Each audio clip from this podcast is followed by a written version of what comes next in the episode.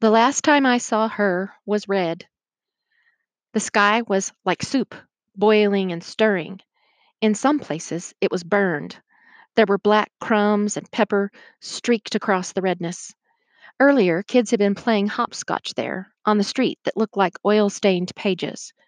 When I arrived, I could still hear the echoes, the feet tapping on the road, the children voices laughing, and the smiles like salt, but decaying fast. Then bombs. This time, everything was too late. The sirens, the cuckoo shrieks in the radio, all too late. Within minutes, mounds of concrete and earth were stacked and piled. The streets were ruptured veins. Blood streamed till it dried on the road, and the bodies were struck there like driftwood after the flood. The small German town had been flung apart one more time.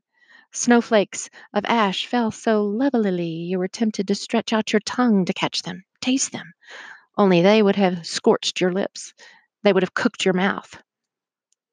I was just about to leave when I found her kneeling there.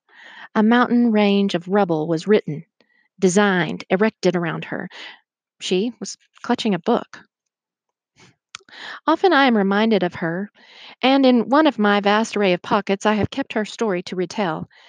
It is one of the small legion I carry, each one extraordinary in its own right, each one an attempt, an immense leap of an attempt, to prove to me that you and your own existence are worth it.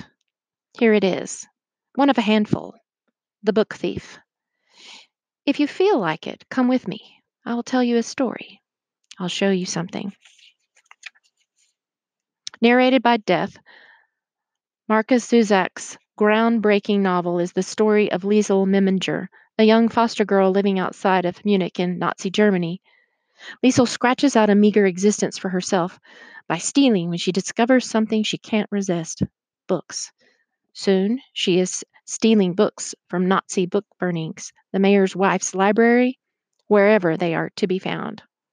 See if you can find a copy in the library.